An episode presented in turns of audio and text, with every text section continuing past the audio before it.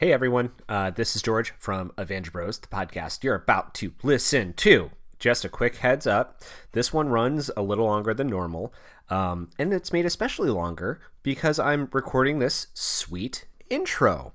Uh, but all seriousness, it runs a little long, but it I honestly think it's one of the best episodes we've ever put out. Um, and therefore, I am going to tell you I think it's worth listening to through the end. Uh, so, hope you all enjoy it, and cue the theme song.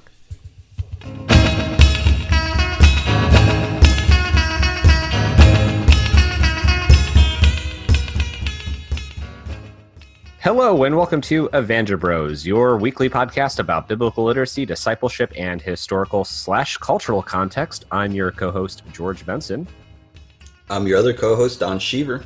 and we're back this week again. A little late in the in the release day, but it still counts as weekly. Yes, um, loosely. very loosely, but still weekly. Don, how have you been over the last few weeks? I've been okay, enjoying the weather changing. Uh, feels like once again, uh, you know, straight to summer. Uh, but that's okay with me. I love hot weather. I, you know, bring me heat, bring me humidity, bring it all. I'm I'm good with it. I'd rather bake in the sun than freeze in the snow. Oh man, you and I could not be more opposite with that. I- That's just the tip of the iceberg. it is, man. Well, that's good. I, I'm I'm I'm glad to hear that for you. So you're you're not a fan. I mean, well, I'm asking this like I don't know it, but I I, I knew as soon as I was saying it that I was going to get the look from you. I did. Um, so not a not a fan of summer. I like the concept. Um. What part? What what concept of summer is it that you like? Uh. Well, I should. I. It's easier to nail down what I don't like. Um, Okay. I hate humidity. I I like the the stickiness of it. It just, man, I it, I do not like unless there's a pool nearby that I can can jump into. Okay. Um, I get really hot uh, and I hold heat very well. Um, Oh, look at you. I know. So it just uh it God, I'm getting uncomfortable thinking about this right now. Wow. It's just I man, I growing up, that was a one one of the things I did never liked about growing up in this area was just like August and July as a whole.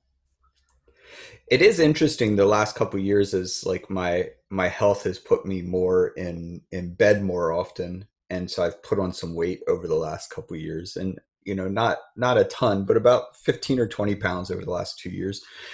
Uh, it's my COVID nineteen instead of my freshman my freshman ten or my freshman twenty, whatever it is. It's my Yeah. COVID nineteen, but um, so I'm kind of curious how this summer will be because I'm the heaviest I've ever been in my life and uh, and I'm not as active as I used to be, and so I'm I've seen how that has impacted the way that I felt other times. Like during the winter, I didn't get as cold as I used to, uh, so I'm wondering if if pretty soon I will become a summer hater as well. Well, for the last seven years, I have been the heaviest I've ever been in my life, like incrementally. And Maybe it's gravity and not us. Man, Let's that- just go with that. I really the hope gravitational pull has changed. Yeah, clearly. Yes. Weigh in on that, folks. Uh, let us know. Is it gravity or is it us? Yeah, yeah. I I, I trust this. COVID. I trust this group to use the scientific method. Maybe not all. That was I think it depends on which part of the flat Earth you're standing on. that's true. but we're just hitting all of them right now. I love it. That's right. So, uh, okay, so let's just. Do you want to jump into the topic? Yes, I love that every week you ask me that exact question as if like some week I'm gonna be like, no, George, nope, You know, I don't, don't want to jump in. I just I wanna I wanna dip my toe. I want to just wade in nice and slowly. you know, you. I just uh, want to give you the option to say no. Well, no. Okay, well, uh, check us out on Instagram, Twitter, Facebook. I thought you were just going to ignore me and go anyhow. So no, nope. This is going to be a fun, uh, another fun week because uh, it will be off the cuff for me. So I'm really anxious to get cracking at this. Oh, good, good. Well, then I have lots of questions for you. I have no doubt. I look forward to stuttering my way through it and saying lots of ums. Excellent. Let's do it. Okay. Hey, so, George, do you want to yeah. just jump in? Sure. All right. okay. What are we talking about today, Don? Uh, so, going to talk about Acts chapter 10. Uh, currently at Dusk, we've been talking a lot in the book of Acts and stuff. And so, um, talked about the Ethiopian eunuch a couple weeks ago, uh, talked about Acts 10 this week. Uh, this coming Sunday, um, which will still be, if you're listening to this one that first comes out, will still be current with that. Um, so the end of May 2020, but um, is Shavuot. Uh, Shavuot starts actually, I think it's either tonight or tomorrow night. Um, and we call that Pentecost, which is Acts 2. So we'll be talking about that this coming weekend. Um, and so anyhow, we've just been kind of in the book of Acts and so I'm gonna I'm gonna pepper you with some questions about Acts chapter 10. Okie dokie. So, so you, what do you know about Acts 10? So you know it's the story of Peter's vision. Yes. Um, so, so this is where I get to put you on the spot right out the out the bat, right off the bat, out the bat. Let's do out. out I like out the bat more. Okay, out the bat. I'm not the brightest knife in the drawer, so um, so uh, what do you know about Acts 10? Uh, let's see. I, so I probably haven't read Acts since we since the Bible study that uh, I did with you eight years ago. But we're gonna see how good that stuck. Huh? You know, oh man, I think that that was the only week I missed or I didn't take a lot of notes. Son of a gun! I just found my old uh, ex. Um, oh wow, you did. yeah. Oh. Okay. Well, if I remember correctly, with and I like I said, I haven't read it. There was a Roman official that wanted to see Peter. Peter was struggling because he was a Gentile, um, and wasn't sure what to do about uh, the cleanliness codes. Okay. Uh, and I think there was something about breaking bread. I remember Peter's vision from it. So the so tell me about Peter's vision. He uh, was asleep and then was brought up on a rooftop, and he saw this blanket laid down over the earth, um, and it was all different types of animals, and I uh, believe it was a conversation between I can't remember if it was Peter or not Peter, but uh, Jesus or God. I mean, technically, it's the same person. So, um, saying, "Who are you to call something unclean that I've made?" So therefore, like everything is clean, and it was about, uh, uh, I think that keeping the oh, what's it called? Dietary dietary laws. Thank you very much. Yes, that's about all I remember. Oh, and then uh, after Peter wakes up and is like, "Oh, I can go now," and he starts walking down the road and and meets up with Cornelius. I think it was Cornelius. Yeah, nailed it first try. So I would say that you remembered one really interesting tidbit that I would say that the way you worded it is not how 99% of people would word it. And I love the way you worded it. Usually, I do not do very well at these at all. So I am genuinely curious about this. Well, wait for it. But the rest is garbage. Oh, no, I have no doubt. so you shared a lot of interpretation. Oh, sure. As opposed to what actually happened, except for one that we'll get to and remind me when we get to it. Uh, you won't know. Uh, but I'll try to remember because you did. You you gave one note about this that that sincerely is is such a good thing that you you grabbed hold of. Um, okay, great. So first of all, Peter does not know about Cornelius before the vision. Cool. Um, and so uh, so that's one thing so that was some of your interpretive thing and and listen we all do that right this is this is actually the entire point of me asking you what it's about because um and and for the listener this is such a great practice. Before you sit down and study a passage if it's one that you have any level of familiarity even if it's just minimal right it's tangential it's something you heard in sunday school when you were little whatever it might be it is so valuable to first write it out what you think it is if you're studying by yourself or speak it out loud. Saying things out loud is really really helpful right? Um, uh, and so talk through it write it out whatever what you remember this story to be about and then what's really important is that then when you actually engage the text you can see the things that you added that weren't there the things that you uh, maybe manipulated, maybe things that you left out. It's super powerful and really important to get your presuppositions uh, kind of pinned up on the board early. So that way, when you read the text, it gives you some more freedom to read it with clearer eyes. Yeah, I got to say, this was one of the most um, helpful and frustrating parts of discipleship.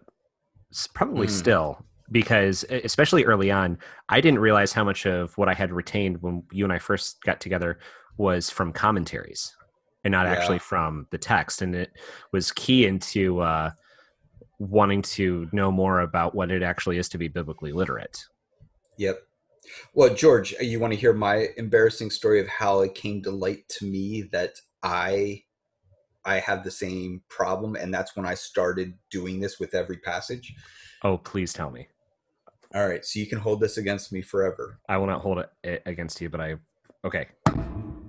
So I I was pastoring, I had been pastoring for a while, and I was talking about uh, the story of um, uh, of the Exodus, and I think it was Exodus.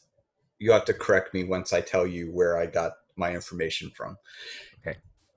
And I I later, upon watching a uh, a cartoon movie, Prince Out of Egypt, realized that I had some information that I made biblical that was actually from a cartoon.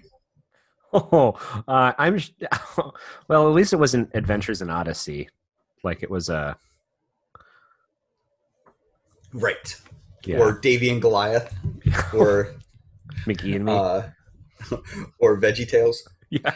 Um, okay. Just so you know, there are not bunnies, chocolate bunnies in the Bible. I'm just letting you know that right now, all you Veggie Tale fans. There we go. So, uh, so I've done the same thing, and honestly, when that happened, I realized that I preached something as biblical that was actually from a cartoon I had to look very long in a mirror about what I knew and believed about the text. And I'm, you know, in some ways I'm grateful for it. I was embarrassed. Uh-huh. Um, no one even called me out. I busted myself, which is also a sad thing that no one either, my guess would be no one noticed or someone was just too nice to correct me. But, um, well, you can also be very convincing when you're, when you're like actually teaching to someone. And so it's just like i, I will say there have been times where um where yeah. i've been wrong and you you no uh, no i was going to say well i mean no maybe. I don't know yet. Uh, i'm on the spot no it's just one of those things where i i think that that's also why the work of removing power from the pulpit that we talk about on here is so important too Absolutely. because like you know the people can be extremely convincing when it's coming from the pulpit. So whether or not you think something is incorrect, I would assume at least back in the day I would be less likely to call someone out, especially in that moment, on whether or not it was accurate because it's agreed. It's coming from up there. But all that to say, yeah. So let's Acts 10. let's actually read uh, about Peter's vision. Um, so let's let's read through verse 23. So we're going to do 9 through 23.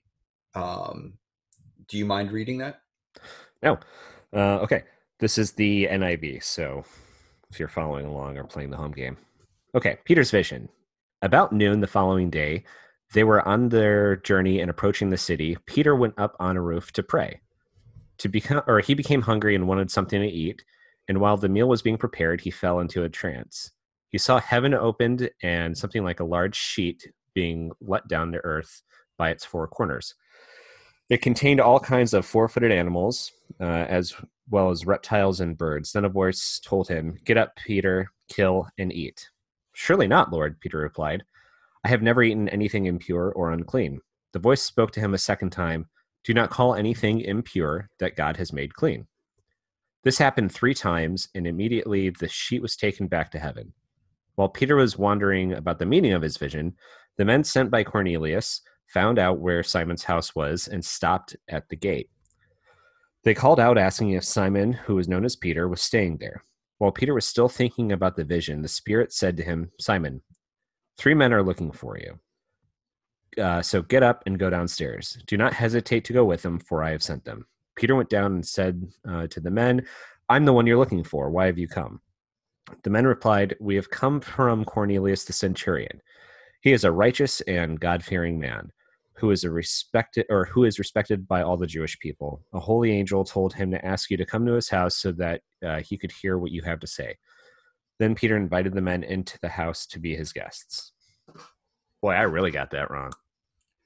So finish reading verse 23. You're not done yet with Oh God, I hate it when they do that. Okay. Uh, the next day, Peter started out with them, and some of the believers from Joppa went along.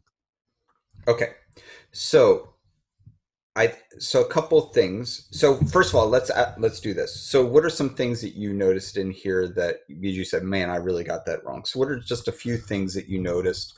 We don't need to reinterpret or anything like that, but just was there any big things that you noticed? The first thing, like you know, I, while reading it, I recognized, okay, boy, I really had my my markers uh, wrong. But the uh, the only thing I would say that really jumped out to me from the text was uh, verse 15 and 16 the voice spoke to him a second time do not call anything impure that god has made clean this happened three times and immediately the sheet went back up to heaven I, you know it's peter three times the crow the denial um, Oh yeah, yeah. Peter is good at at effing up three times, right? And it, if you notice, it still doesn't say that he ate anything. yeah it doesn't say finally after the third time. no the sheet took an eight. went up Yep, it's like God was like, all right, fine. Uh, not gonna not gonna get it through your head.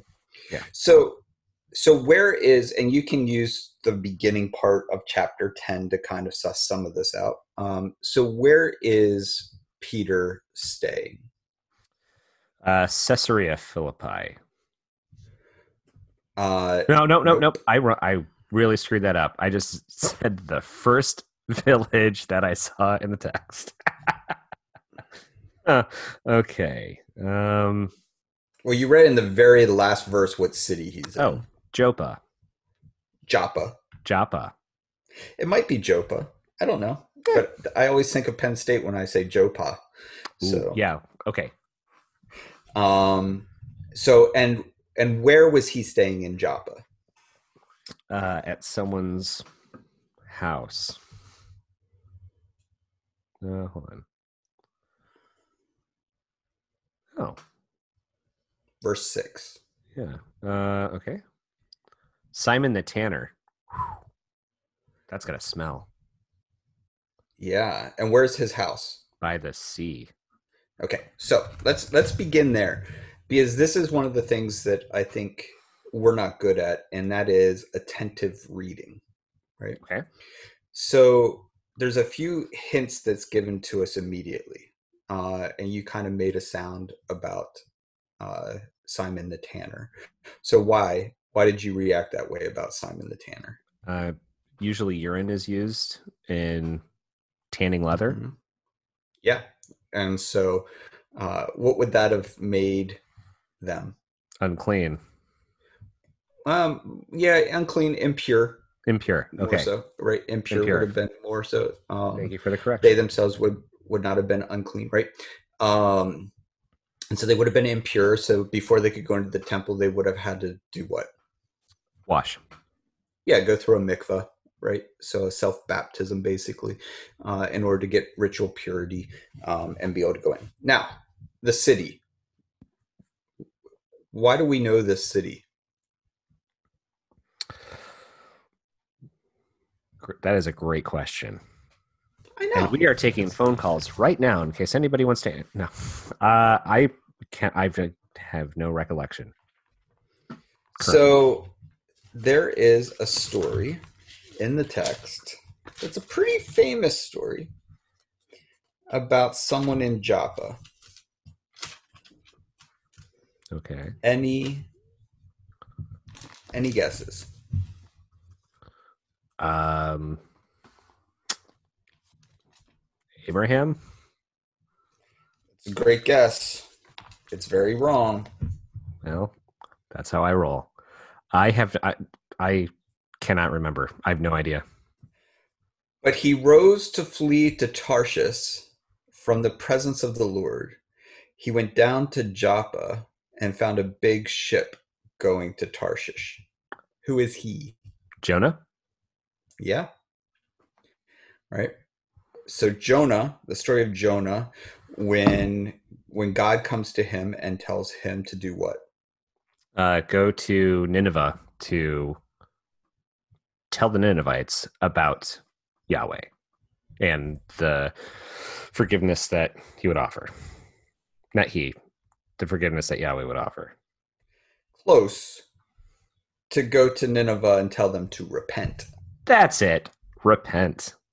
So um so here we have a story of Jonah going to the Gentiles to hopefully bring what how would you say that? How would you phrase that? Evangelical. Think evangelical. Go to the go to the uh, lost and bring what? Salvation. There you go. Right. So here Jonah is told to go to the Gentiles, tell them to repent so that they could receive salvation and be rescued from God's wrath, right? And so now we are where in Acts 10. We are in Joppa, which I assume is within the Roman Empire. Well, but still, what's this story about? What's God going to ask Peter to do? To go to meet up with Cornelius. So, So that he can- so that so that Cornelius can hear what Peter has to say about the way. or more simply, Peter will To go to the Gentiles. evangelize. Peter will go to the Gentiles and offer salvation. I mean, six to one, half dozen to the other. Yes. So now, so we have this picture, and, and I really think it's important for us to recognize this connection, right? That that the author of Acts or divine uh, interaction, whatever it might be, we find uh, Peter in Joppa and being called or told to go to the Gentiles, be willing to go to the Gentiles. So now, if you're familiar with the Hebrew text and you're a listener, what are you kind of on edge to see what happens? If he's going to go or not. Why? Why is that what you're on edge about? Um, because Jonah didn't initially. Yeah, because Jonah goes the other direction, Yeah, with Peter being by the sea. I mean, it would make sense if uh, he were trying to run away, he'd hop in a boat. Right? And head towards Tarshish, right? Like part of me wonders if like any of the listeners would have been like, okay, is he going to Cornelius's house or is he going to Tarshish? What's happening? What's going to happen in this moment?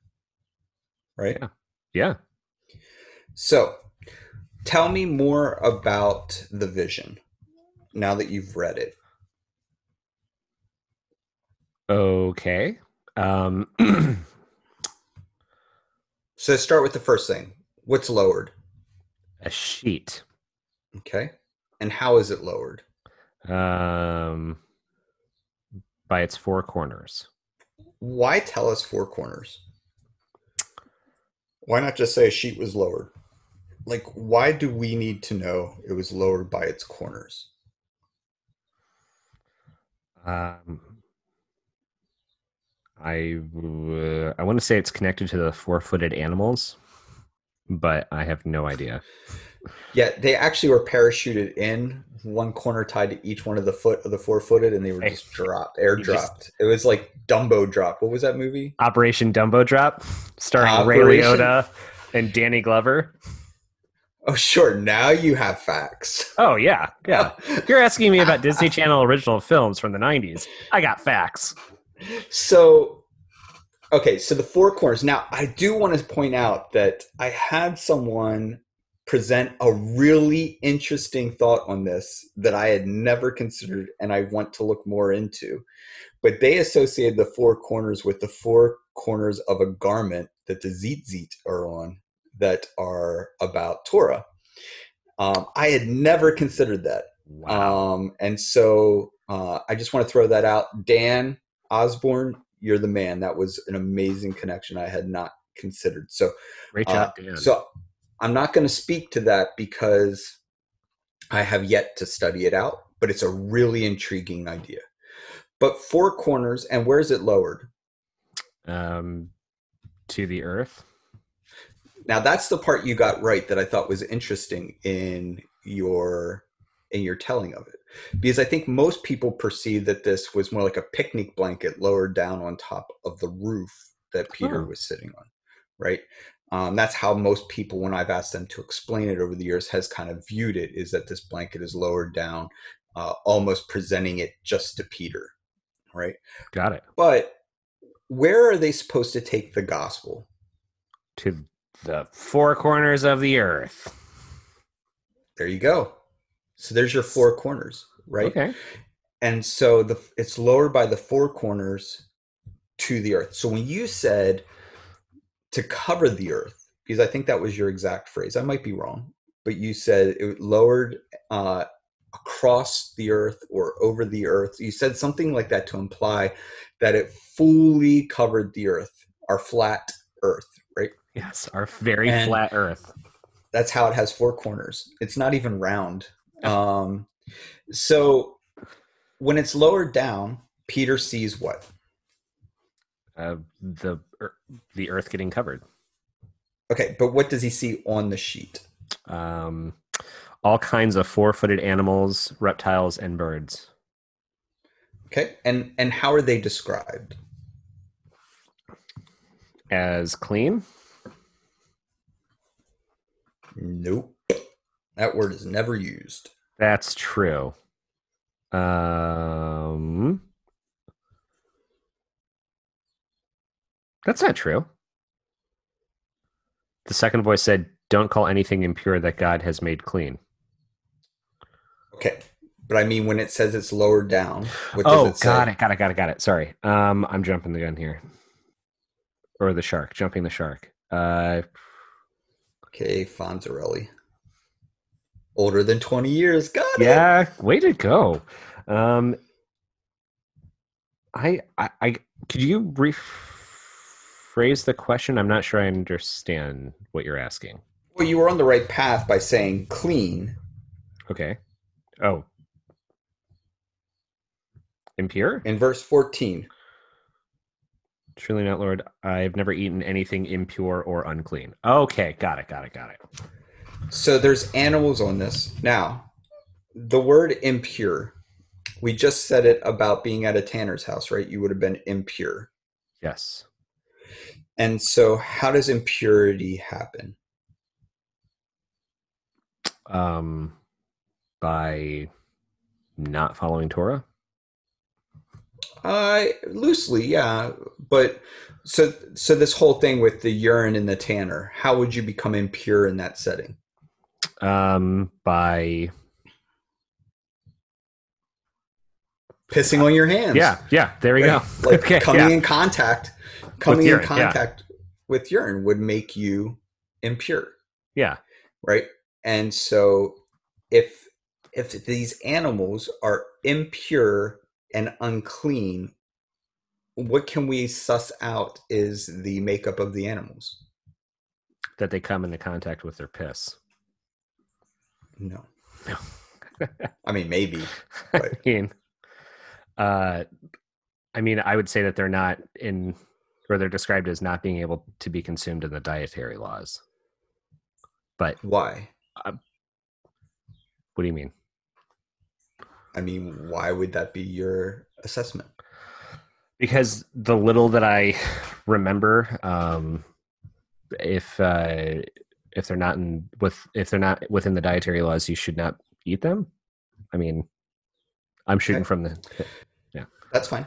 So you mentioned in your uh, original uh, paraphrase that God declares all food clean, kind of thing. It's Sure. What you said, right? Yeah. Um, and almost does away with the dietary laws in this story well. I, I would say he by declaring the food clean. To Peter probably yeah. I so a lot of I- people have used this to say that therefore everything's clean. God makes every god made everything clean. So like a lot of people will reduce the entirety of acts chapter 10 to just being about we no longer have to worry about eating bacon cheeseburgers. Yes. there's another famous passage in the gospels where people like to do the same thing. Do you know what it is Uh, I assume it's something with Paul and eating meat that was on altars. No. nope but that's a that's a good guess i'll give you that one Oh, thank you. So in Mark 7, the Pharisees approached Jesus and his disciples in the marketplace. And they got their knickers in a twist about something. What is it? um, that uh, they were eating with unwashed hands. Yes. And what were they what were they worried was going to happen since their hands were not washed? That they would be impure. And therefore do what to the food they're eating? Make it impure. And what is Jesus's response to that? Whatever is impure comes from within, not uh, what you ingest. Sure, that's that's kind of his inc- conclusion to this, but what is his response to that particular notion? Um, let's see. Uh, he quotes Isaiah: "The people honor me with their lips, but uh, their hearts are far from me. They worship me in vain. Their teachings were merely human rules." So his this is he quotes something. It's it's paraphrased. Okay. Uh, it's parenthetical rather. Um, in verse nineteen, oh. uh, the parentheses in verse nineteen. ah. Uh, in in saying this, Jesus declared all foods clean. So wow, such interpretive license right there. Uh, you know, it's probably some of the best. So Jesus, in this instance, I'm going to give you a quick breakdown of this passage. The Pharisees approach him, say, "How dare your disciples not wash their hands before they eat? In so doing, they have made the food impure that they're eating." Jesus's response to this is, "Don't man-made laws never override God's commands." So, what is a man-made law in this? Oral tradition. Right, but what what what specific law? Um, I don't know. You must wash your hands before you eat, Oh, sure. Yeah. right? Yeah. And so you must wash your hands before you eat because if you don't, you'll do what? Make something impure. And Jesus is saying, "No, God made those that clean. Your man-made rules can't override what God has done." So therefore, whether you wash your hands or not does not change whether or not your lamb chops are clean. Right? And so this this great uh, parenthetical where it says, "Thus he declared all foods clean." We may have talked about this on the podcast before, but if not, don't I often say if someone comes to my house and house sits for me, say you George, you came over to house sit, and uh, you know, because we have a dog and stuff, and Tana and I go away, and I said, George, you may eat any of the food in the house. Have at it. What would I not expect to be missing when I got home? Your dog. Yeah, because why? Because uh, I would not eat your dog in in, because a she, because she's not food, yeah. right? Um, and so when Jesus declares all food clean, he's not declaring things that the Jewish people did not view as food as now edible. So this is not Jesus declaring now that you can have pig. So it would This be is Jesus saying that lambs are clean regardless of whether you wash your hands, regardless of whatever. so Peter being in Simon the Tanner's house by entering it and coming into contact with stuff that piss was on, he would have rendered himself impure. So then Mhm. the idea of him in in this vision getting up killing something and eating it he is making whatever it is that he is about to eat impure because he hasn't gone through his ritual washing or he hasn't washed his hands So you're you're pretty close. You're Okay. you're definitely on the right track. Now, Peter would have been one of the disciples in that, so he would have heard the teaching of Jesus that says washing your hands doesn't impact the food you eat. yeah but he also heard that he'd deny him I agree.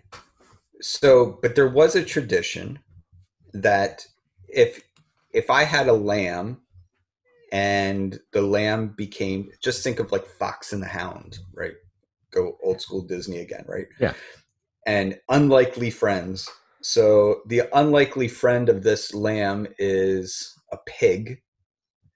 And they become buddies, they hang out all the time. One of them dies at the end of the story. It's really sad, but we don't need to talk about that. okay So, Israel, many people within Israel, including Peter in this moment, would have called the lamb impure because of its contact with an unclean animal.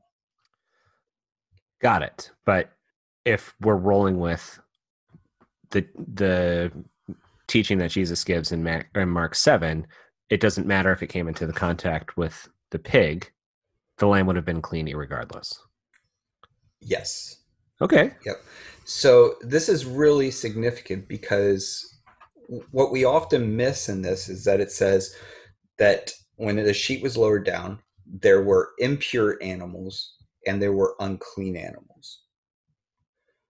Um, not one type of animal, but they're impure and unclean. So when God says, take and eat, um, Peter's response isn't, I've never eaten an unclean animal.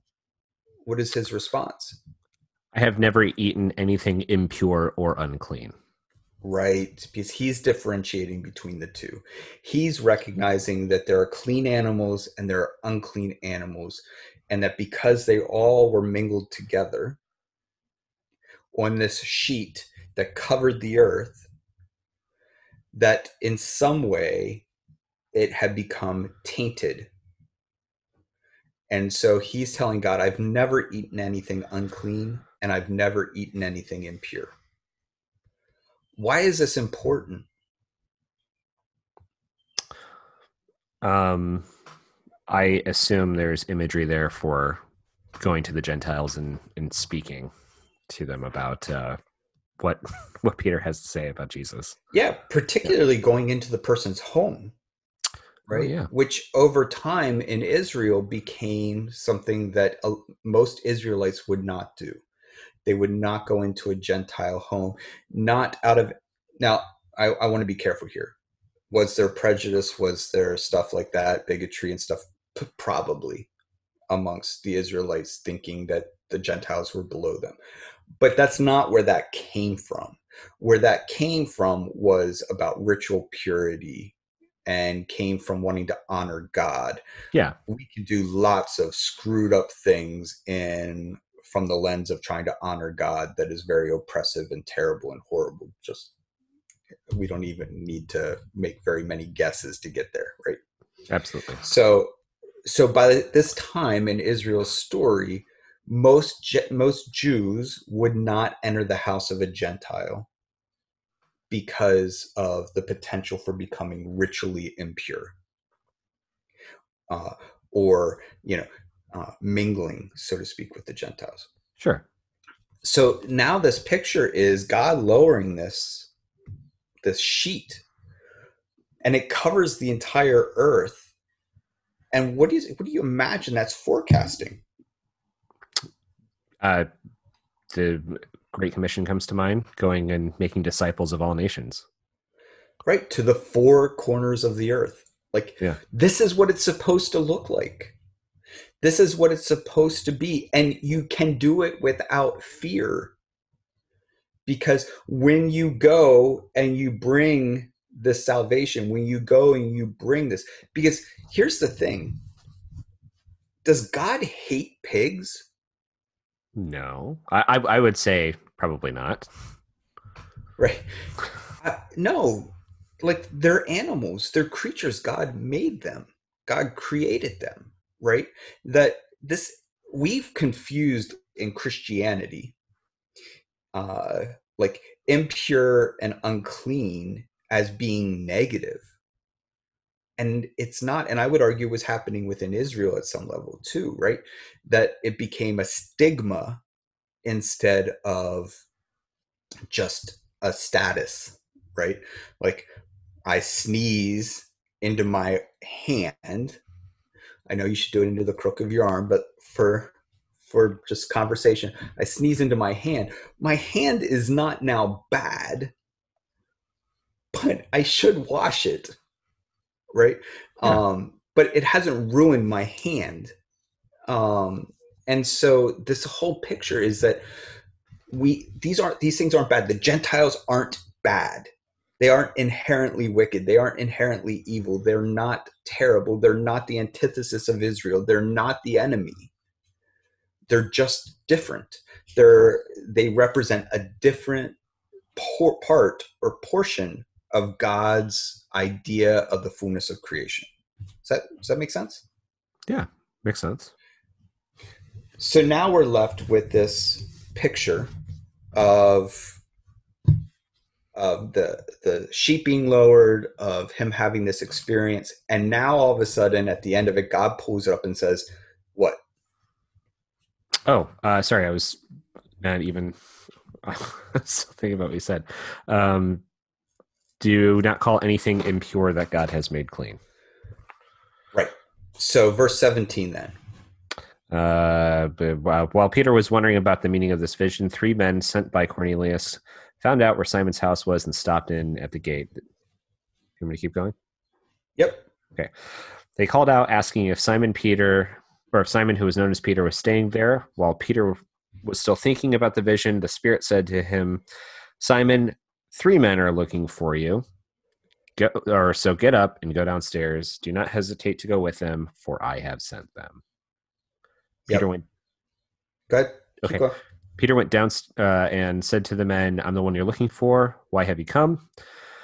The men replied, We have come from Cornelius the centurion. He is a righteous and God fearing man who is respected by all the Jewish people. A holy angel has told him to ask you to come to his house so that he could hear what you have to say.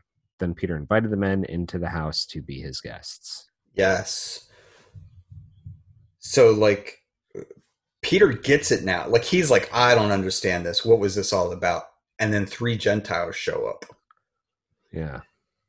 And he goes down and he invites them into his home. Um, so a quick aside, how is Cornelius described? Verse 22 is more so what I'm thinking of, not his job, but his character seems to be described. Um, righteous and God fearing. Yeah. So what is God fearing? I are you asking what it means today or what I think it means or what it meant in first century? What it meant then. I have no clue. Cannot remember. so this is where Paul's letters get really, really complicated. Oh, this is where they get complicated? Yeah, and you'll understand why in a second, right? Okay. So you have so I'm going to give you the different types of people that Paul is usually addressing within one church. Okay. Now, we've done really good in our churches to to get rid of anyone that disagrees with us. Well, I mean, right? you can't have, you know, dissenting voices. Like how many churches have you walked into that are an and a relatively even mix of political views or an even mix of theological views or like the majority don't yeah.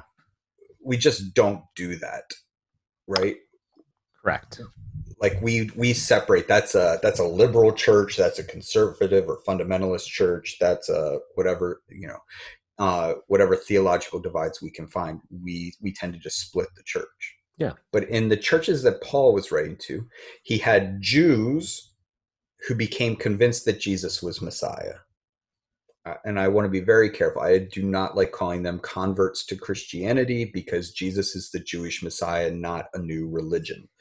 So Agreed. you have Jews that con- were convinced Jesus was Messiah. You have uh, Gentiles who become convinced Jesus is the Jewish Messiah. Okay, and those would be proselytes or converts. You have uh, Christians who converted to Judaism, or I'm sorry, Gentiles who converted to Judaism that now believe Jesus is the Jewish Messiah. So the difference between a Gentile becoming uh, believing Jesus is the Messiah without becoming Jewish first is they probably weren't circumcised and don't necessarily follow the 613 laws. The Gentiles that became Jewish first have been circumcised, follow the 613 laws, and now believe Jesus is Messiah there's some conflict between those two, believe me, I because they're like, wait, you're telling me I still have to observe the 613 laws, but these schmucks that just came in, you're telling me, according to Acts 15, that they only have to follow six out of the 613? What about the other 607, right? Yeah. Then you have God fears. God fears maintained their gods, but also accepted and believed in Yahweh. Hmm. But they had not abandoned their other gods. And so a God fear was like they believed that the Jewish God was indeed God, and they were welcomed in the synagogue. And this is so important because we have such bad views of Judaism and it's just not fair or true. Uh, it would be marked on Twitter with a uh, check your sources thing. Um, that the Jews had God fears constantly. In fact, there's all throughout Israel, you can find uh, synagogues that had a list of the God fears that helped build the synagogue. Um, and they were welcomed in the synagogues, uh, and they weren't expected to convert uh, in order to participate. And so Cornelius is a God-fearer, which means he's maintained his Roman gods, but he also recognizes Yahweh to be God. This is also important with the vision, right? And this this disrupts a lot of our view because what shows up to Cornelius. An, uh, an angel. Yeah. So God isn't prohibited in some way from showing up to a God fear. It doesn't say, well, we have to wait till Cornelius drops his other gods before God's going to interact. But instead, God shows up and and it speaks to him. Uh, this all goes against a lot of our evangelical thinking, right? Um, so, what do you think so far? Like thoughts, feedback. I mean, I, this is a lot. It, no, it is a lot. I mean, um, you know, this is we're talking about stuff I haven't tapped into or, or read about in, in years. So it's just like a, it's like opening up the floodgates, pretty much. You know, um, synapses are firing that haven't in in a while. So I'm just thinking about all of this and you know where I where I used to be at, and and um, just the idea that you know we, in in my experience, um, especially in the evangelical church, uh, we like to say that God is still moving today, um, but we don't actually act like it. Yep. So, like, you know, you're, you're talking about the God fear as being in um, a lot in the synagogues and how, you know, I would say evangelicals that I know would be like, oh, yeah, let's bring these people in. Um, you know, after all, all are welcome, but not actually mean it. Like, yep. there's a, the giant asterisk uh, next to the all are welcome. It's the you are welcome if you are willing. No, you're you're welcome to come, but if you want to stay, it's expected that you change in the way that we think you need to change. Agreed. Yep. So, what time of day does this take place? Uh, I don't know. Hold on, let me consult the text. Verse nine. Verse nine. About noon. So, what just happens a couple chapters earlier at noon? Uh, the giving of uh, tongues. no, there's got to be a better way to say that one. the time that God tongued three thousand people. Yeah, yeah. Um, no, it's Cornelius. Uh, not Cornelius. I'm sorry, the Ethiopian eunuch. Oh, um, and Philip goes to him at noon, and again doesn't fit the criteria he's a eunuch he's an immigrant yeah he's talk about uh, you know anti-evangelical he is a eunuch which makes him a sexual minority therefore part of the queer community. He's a person of color. He's an immigrant. He has a disability. All these things. And yeah. yet um, still it says there's water. Give me a reason i shouldn't be baptized now. Philip doesn't even begin to come up with anything. Instead, Philip stops the chariot and instantly baptizes him. Uh, wouldn't that be great if we still believed that way? Um, wouldn't it be great if we acted that way? Because like believing it isn't enough. Wouldn't it be great if we actually knew the Bible? I mean, um, so who else is do we know that is famous within the Gospels for a noon encounter? Uh Paul? So I was thinking that, and in Acts, it doesn't say noon, but Paul talks about his uh, experience on the road to Damascus at another point, and I do think it mentions at noon because I think it says it was noon, the brightest part of the day, and the light that came was even brighter. So I do think you're correct. I don't think Acts actually mentions noon but okay. I could be wrong about that. That's just that's actually I think the previous chapter. Um, but I do believe that that's correct. But that could be that I saw that in a cartoon. Oh yeah, I'm sure. I'm just yeah. remembering it. Yeah. But the woman at the well. Oh, that's right. The Samaritan woman. It's noon, yeah. and so there seems to be lots of these noon encounters with unexpected or unlikely individuals experiencing the favor of God when it seems counter to the way that they would normally be treated or engaged by God. It's really interesting.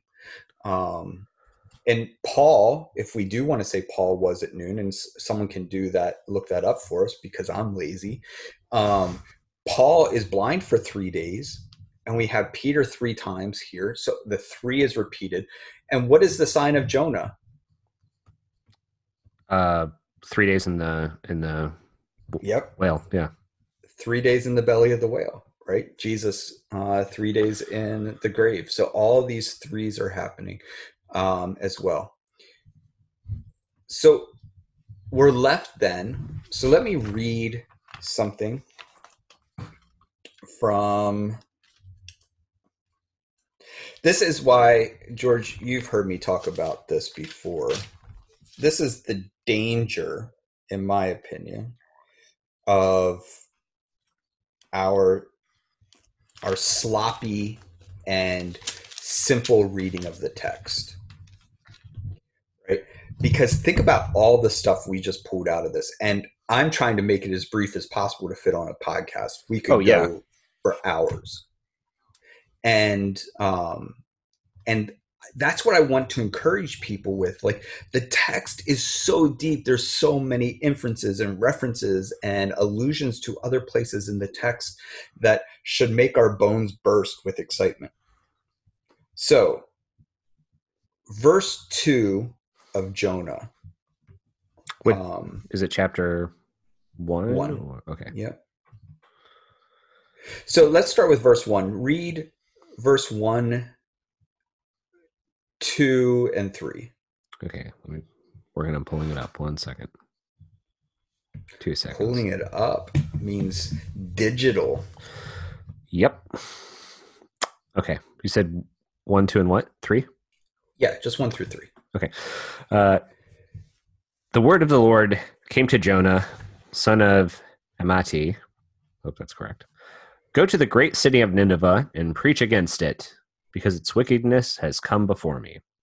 But Jonah ran away from the Lord and headed for Tarshish. He went up to Joppa, uh, I, uh, where he found a ship bound for that port. After paying the fare, he went aboard and sailed for Tarshish to flee from the Lord. Right. So how does your verse 2 begin? Like, what's the very first word or two? Go to Okay, so it's arise. oh The word is actually arise. Get up. Arise, go to. Right? Yeah.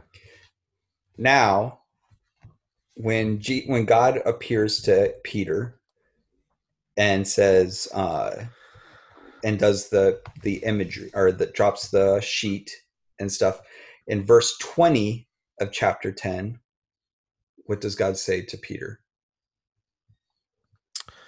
Uh, God says to Peter. So get up and go downstairs. Arise Arise.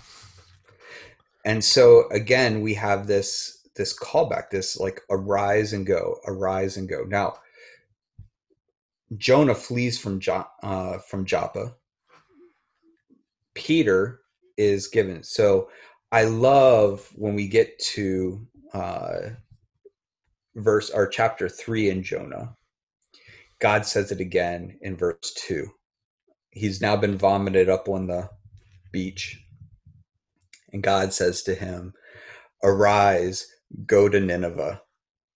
Right? And here we are at the end of this section with Peter, and it says, The next day he rose and went away with them. And so we have Peter is is now doing what Jonah should have done in the first place. Um, so I guess what I want to do now, like, I, I'm not, I don't want to wrap this in a nice, neat bow because there's so much to it, and I would do it, I would would not do it any justice to try and give uh, to wrap this up because um, there's just so much to it. But what would you say, George, is kind of your takeaway from this? And I'm asking you for how you think that this is, is applicable today for us. Like, what does this this mean to us today? How should we read this in today's world?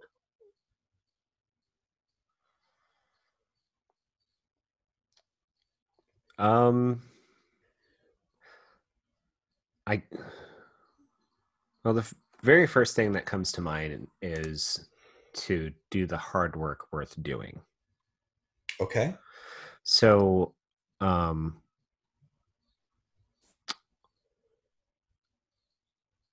oh man, okay. There's there's a lot happening in my mind that I'm going to try and figure out how to uh, make a cohesive sentence out of. Um, That's fine. There's there's a podcast that Jet and I are listening to right now called The Missionary, and it's Hey, about let's let wait, wait, wait, wait, wait. it's We it's it's it's about other- it's about the uh, uh, uh, um, a a woman who at 19 went over to Uganda and set up a baby home. And this is in the news end of last year how there were a number of children that um, passed in her care. Mm, And so it's this journal uh, that these journalists remember this story? Yeah. yeah i think we even talked about it it may not have been record i can't remember anyway um, but so these journalists go to uganda and do some of the research on it and and trying to figure out what actually happened. And there's um, an organization called No No White Saviors, No More White Saviors, something like that. I, the note will be in the uh, in the footnote. Anyway, um, and they part of it is examining how missionaries have worked in the past. Uh, you know the the colonialism of that and everything. So I've been thinking a lot about that.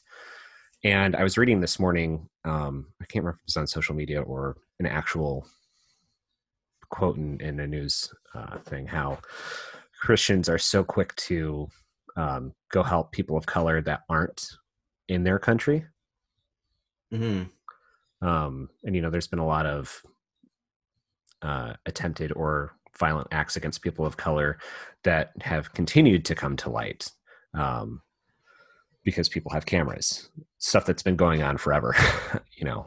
Right. And so, like, I've been thinking about all this, especially this morning. Um, and you're, t- you know, here is Peter getting arising and going to speak with Cornelius. But the difference is Cornelius wants to hear what he has to say.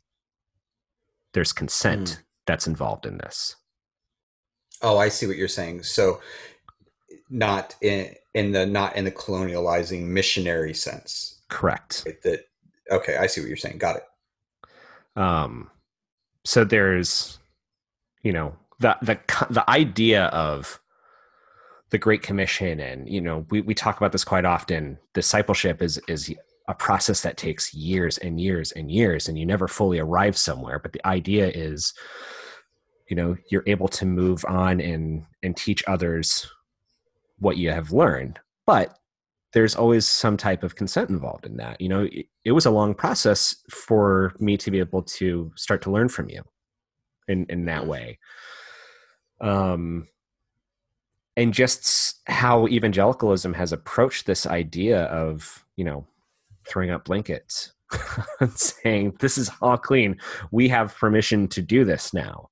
Um that uh yeah i don't i don't know. I, that's that so that that's that's what's going through my mind with all of this. Yeah. so i don't know if there's application in that but yeah. For me i love i love the book of acts for oftentimes many different reasons than other people probably do. Mm-hmm. Um, because the first several interactions with either conversions and or and i use the term conversion very lightly in this because yeah. i don't again view paul as a convert but who is welcome to participate in the renewed covenant under Jesus as Messiah mm. is becomes just keeps breaking down barriers.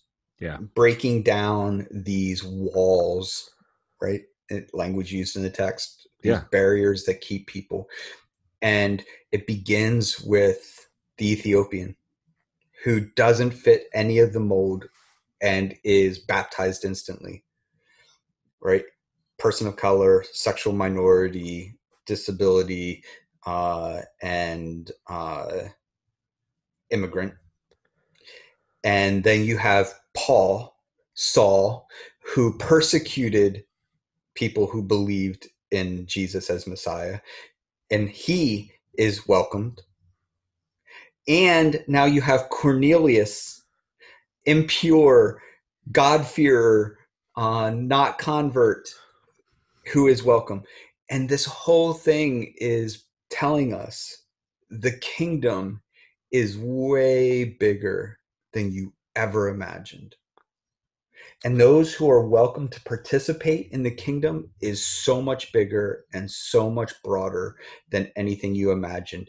And Jonah should have seen it. Because for the people of Nineveh to repent, it means they had to have had a place in the kingdom even before Jesus, God was concerned about Nineveh. They weren't Jews. Nineveh wasn't Jewish. Nineveh was Gentile. Repent for what? They weren't Jewish. But yet God seemed to imagine that they had a place in the kingdom.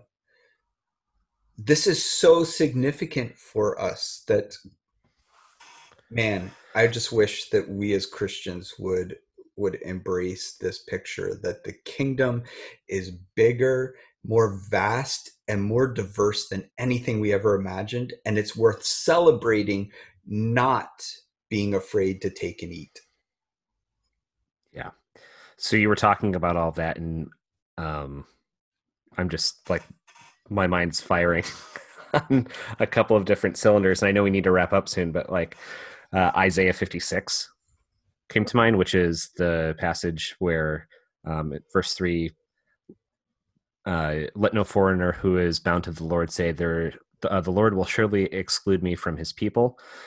And let no eunuch complain, I am only a dry tree, for this is what the Lord says. To the eunuchs who keep my Sabbath, who chooses or who choose what pleases me to hold fast to my covenant. Uh, to them I will give them I will give within my temple and its walls a memorial and a name better than the sons and daughters. I will give them an everlasting name that will endure forever.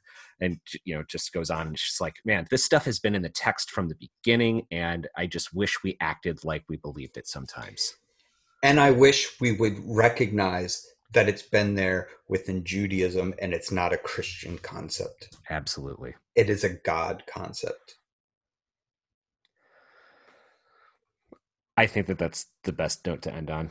Um, well, uh, follow us on Twitter, Facebook, and Instagram at Evangel Bros. If you really like this podcast, go over to iTunes and give us a five star review. Um, due to algorithms, hey, you know what? Rate us whatever you think algorithms really like five stars, but I'm not going to tell you what to do. um, we're also over on Patreon at Evangel Bros. Um, and if you have any questions, want to talk more about this, if, uh, you know, you have any suggestions, or hey, we disagree with you because of this reason, uh, shoot us an email, evangelbros at gmail.com. I have been your co host, George. I've been your other co host, Don. Have a great week, everyone. See ya.